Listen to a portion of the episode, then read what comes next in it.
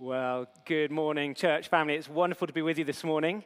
And uh, would you like to grab a Bible if you've got one handy? And we're going to come to God's Word together. And would you like to turn with me to Matthew chapter 21? Matthew 21.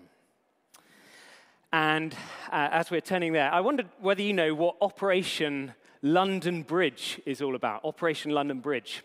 Um, apparently, it's the plan which has been in place um, in various different forms since the 1960s for what will happen uh, when the sad day comes when Her Majesty Queen Elizabeth finally breathes her last. And uh, it's not a particularly pleasant thought, is it? But let's face it, the Queen is 95 next month.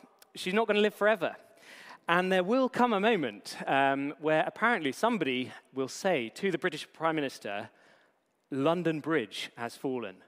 London Bridge has fallen, and, and at that point, the plan will kick in and they'll do whatever it is that they need to do. Um, but then, as part of that, of course, sometime later, uh, there will be a new king. There'll be a coronation service and there will be a massive, massive celebration. You can bet that the streets of London will be completely packed. And I don't know whether you're the sort of person who probably will be there, whether you're the, uh, the kind of person who, who likes to turn up to these sorts of things. I'm not sure whether I am really, but perhaps, I mean, it will be a really major occasion. So uh, maybe, maybe we'll be there. Um, but uh, either way, you can bet that there will be thousands and thousands and thousands of people waving their flags and cheering on the royal carriage as it makes its way through the streets of London and up to Westminster Abbey for the coronation. And the Queen's coronation it was a huge event, uh, watched by an absolutely vast number of people, including apparently one family who sailed over from Australia in a tiny little yacht um, uh, to be there. And whoever wasn't able to be there was out celebrating. They had street parties where everybody enjoyed a brand new type of chicken, which had been invented for the occasion. And I don't know whether Prince Charles has got his top chefs trying to come up with a recipe for coronation chicken Mark II, but that would be my top priority if I was him. Well, we've got another coronation in our reading today. We've got a similar kind of scene. If you've got Matthew 21 open there, you'll see if you've got the same chapter headings as me, that it says at the top of Matthew 21 Jesus comes to Jerusalem as king. And we're reading this because it's Palm Sunday today. So let me read from verse 1 Jesus coming to Jerusalem as king. As they approached Jerusalem and came to Bethphage on the Mount of Olives, Jesus sent two disciples, saying to them, Go to the village ahead of you, and at once you will find a donkey tied there with her colt by her. Untie them, bring them to me. If anyone says anything to you, say that the Lord needs them, and he will send them right away.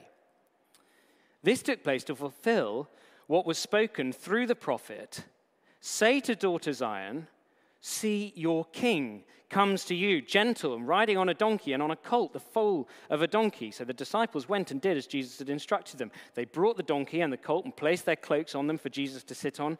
A very large crowd spread their cloaks on the road, while others cut branches from the trees and spread them on the road. The crowds that went ahead of them and those that followed shouted, Hosanna! To the Son of David. Blessed is he who comes in the name of the Lord.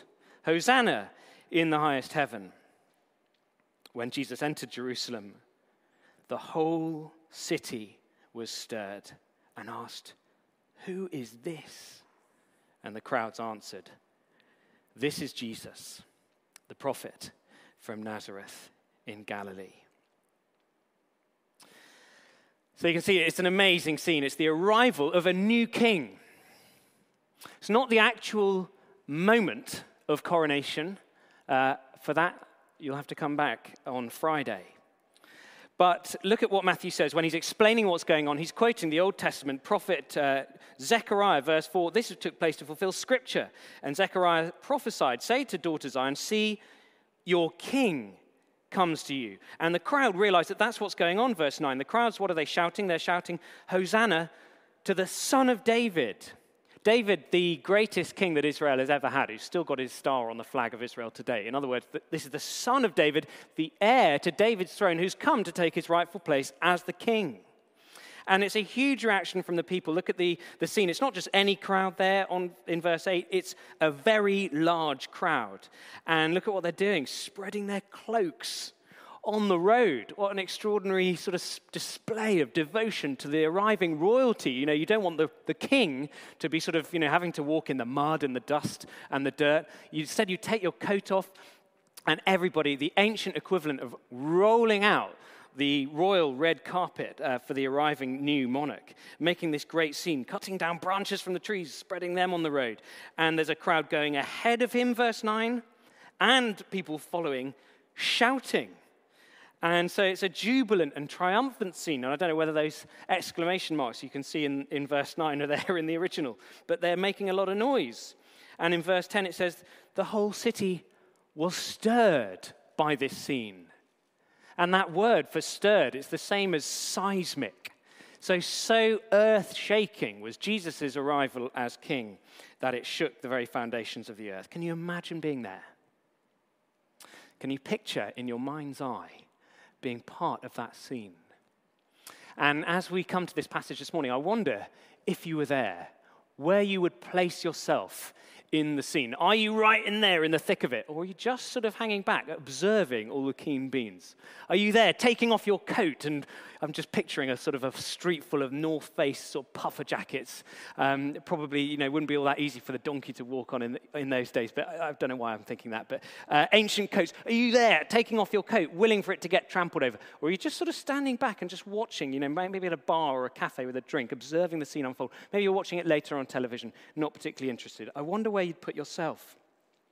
Now, I don't know about you, but the biggest question that I've got as I come to this passage is what happened to this crowd? Because I know what happens next. And if you know the gospel story, you'll know what happens next. You know, you know that what happens only a week later. If you don't know what happens, let me give you a spoiler. This is happening only a week before Jesus got killed. This is only a week before Easter. And Easter's next weekend in our calendar, and that's because we're following the chronology of Palm Sunday's today. It happened less than a week before Good Friday. And so, my big question is how did this same crowd go from welcoming Jesus with such great triumph and jubilation and honor to only less than a week later turning on him? How did they go from chanting Hosanna to the Son of David to chanting Crucify him? Crucify him. Why did they change their mind? Why did they go off Jesus? And why does anybody go off Jesus today? It's a big question, isn't it? And I wonder whether you know somebody for whom that's been the case and they've done a similar thing to this kind of crowd. You know, perhaps you know somebody who they used to be really noisy about their faith. They used to be there, right in the thick of it. They'd have been there taking off their coat and putting it in, in, in on the street.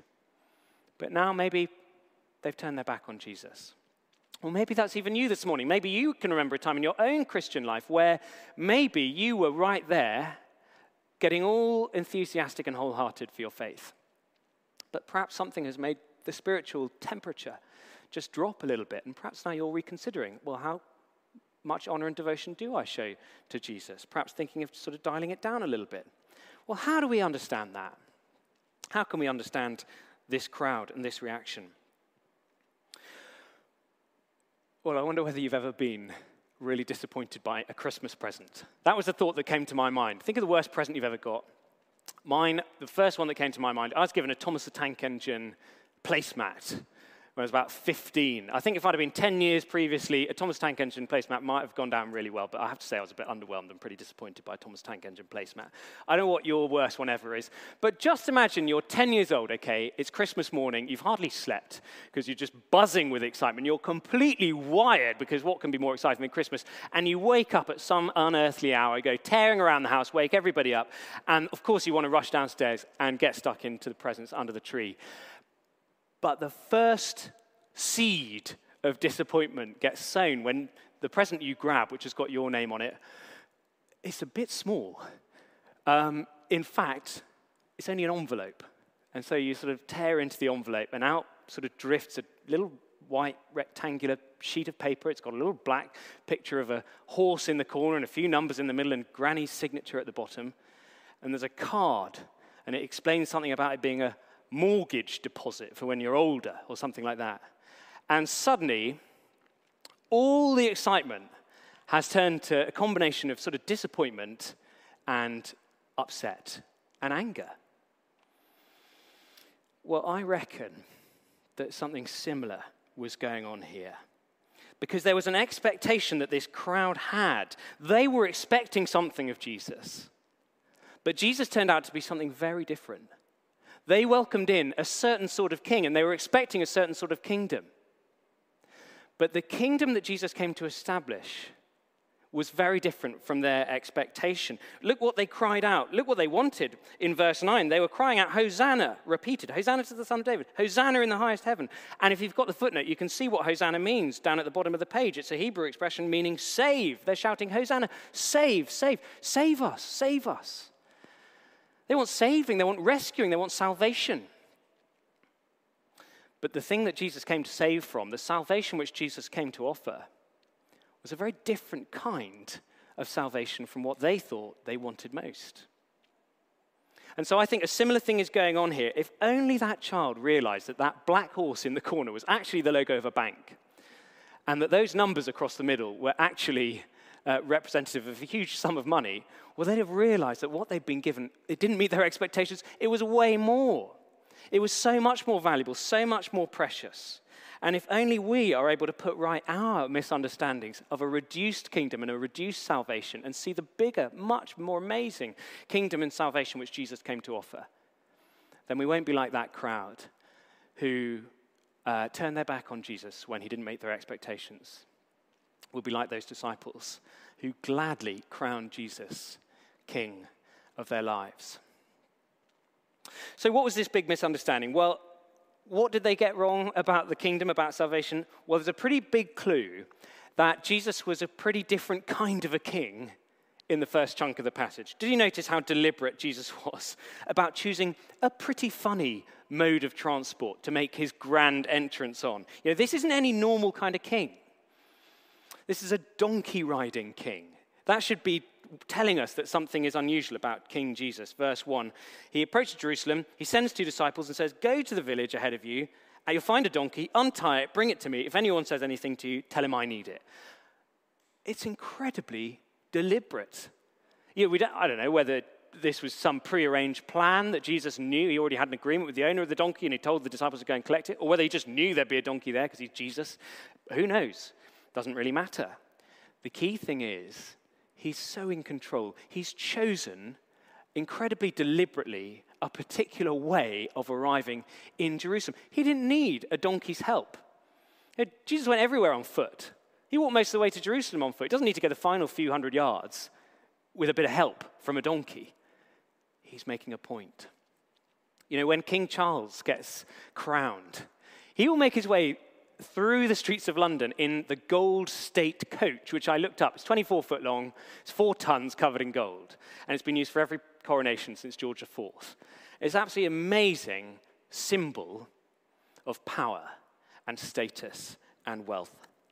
And uh, you can bet that any uh, self respecting ancient uh, would be monarch would have been no less ostentatious. Think of King David, think of King Solomon. You know, he'd have had a great big gold carriage as well, or at least he'd have ridden a horse. But Jesus turned up on a donkey. Yeah, this is like imagine watching the world leaders arrive at Davos for the World Economic Forum, and everybody's there in their private jets and their helicopters and their chauffeur driven Mercedes. Jesus has hitchhiked, you know, and he's borrowed some kid's BMX to ride the last couple of miles. It's really strange. This is sometimes called the triumphal entry, this passage, the triumphal entry. It's not a triumphal entry, it's a pathetic entry. It's incredibly unusual because he is not a normal kind of king. He is the gentle king. Look at verse 5, quoting um, Zechariah. See, the king comes to you powerful and riding on a horse. No, gentle and riding on a donkey. And if you read the rest of Zechariah chapter 9, the prophet goes on to say that when the Messiah, God's anointed king, comes to establish the kingdom, he will do away with chariots and war horses, and he'll break the battle bow, and he'll proclaim peace. King Jesus made an unusual entrance because he hadn't come to establish an earthly kingdom at all. He came to establish a heavenly one. He hadn't come to, to defeat the obvious most presenting issue. He hadn't come to defeat the obvious enemy. You know, when the crowds are shouting, Hosanna, save us, They want Jesus to save them from the Romans. They want the, the, the, Roman occupying forces. They want to take back their country where they want independence. They want to take back control. And what better time for the people to expect that Jesus might do that than the Passover? You know, they're all there in Jerusalem to remember the time when God delivered the people of Israel from another oppressive regime, from the Egyptians. And Moses was the one who um, got the people delivered from Egypt. Well, maybe Jesus is the one who's going to deliver us from Rome. Except Jesus wasn't interested in nationalism.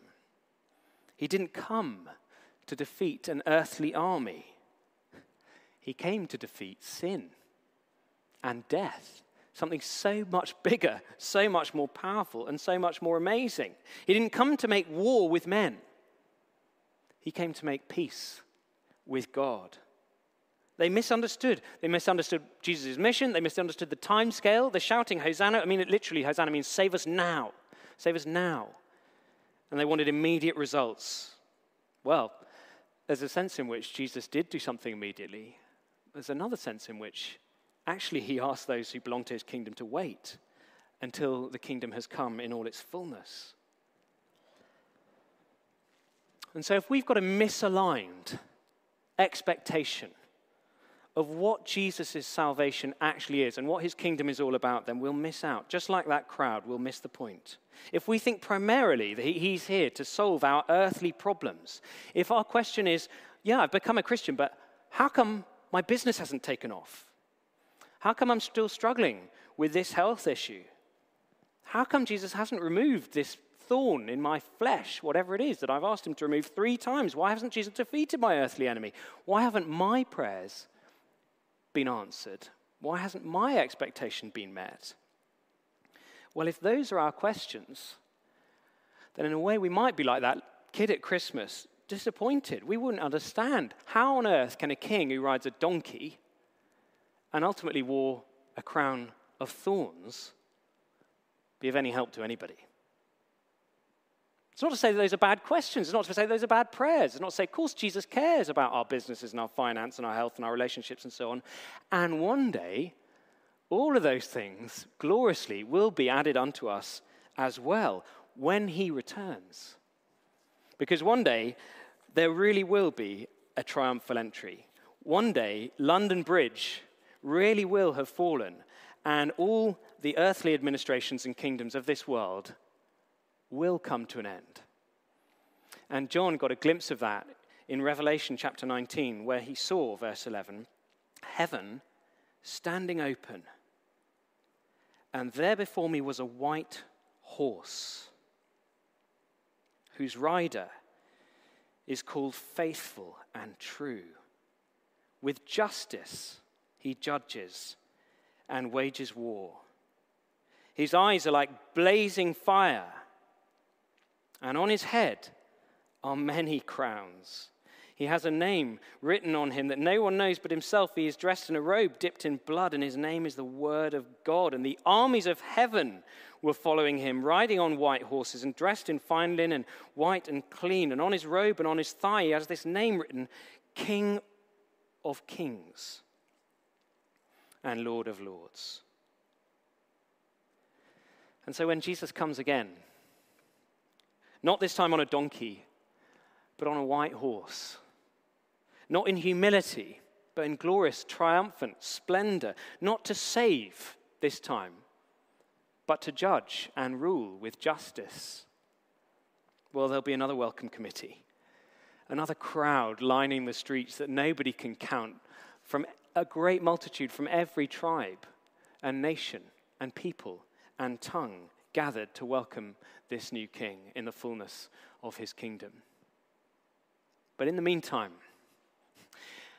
I hate to leave us on a cliffhanger, but to really see this kingdom that Jesus was inaugurating and what kind of salvation it was that he was bringing, we're going to have to come back next weekend.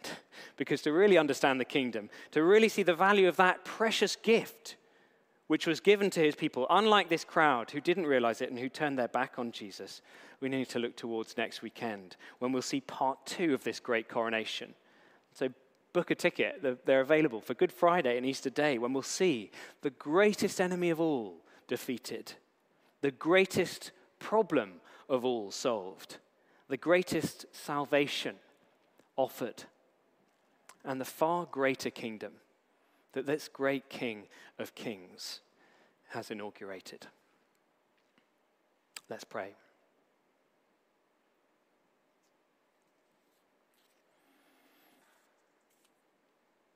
Lord Jesus, we thank you so much for these words and this glimpse into that day when Jesus, you arrived in humility and gentleness and lowliness in the city.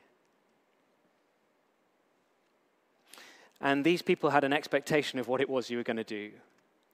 You confounded all expectations and did so, something so much bigger, so much more amazing. It's so confusing from our earthly perspective. We wanted you to come and triumph over our earthly problems. Instead, you came to die. And so, Lord, we pray that you'd help us to understand this kingdom. Pray that you'd help us to understand your salvation, which you offer to each one of us. And I pray that you'd help us to fix our eyes, not on our earthly problems, whatever they may be. We commit them to you. And for anybody here this morning who is struggling with the disappointment of um, not yet answered prayer, not yet answered expectations about earthly um, situations being improved, I pray that you'd fix our eyes on the kingdom of heaven coming in all its fullness, where one day you will be crowned King of Kings and Lord of Lords, with many crowns on your head. And we look for that day with expectation, and we want to be in that number. We want to line the streets. We want to take off our cloaks and lay them under your feet and shout, Hosanna to the Son of David. Blessed is he who comes in the name of the Lord. In Jesus' name we pray. Amen.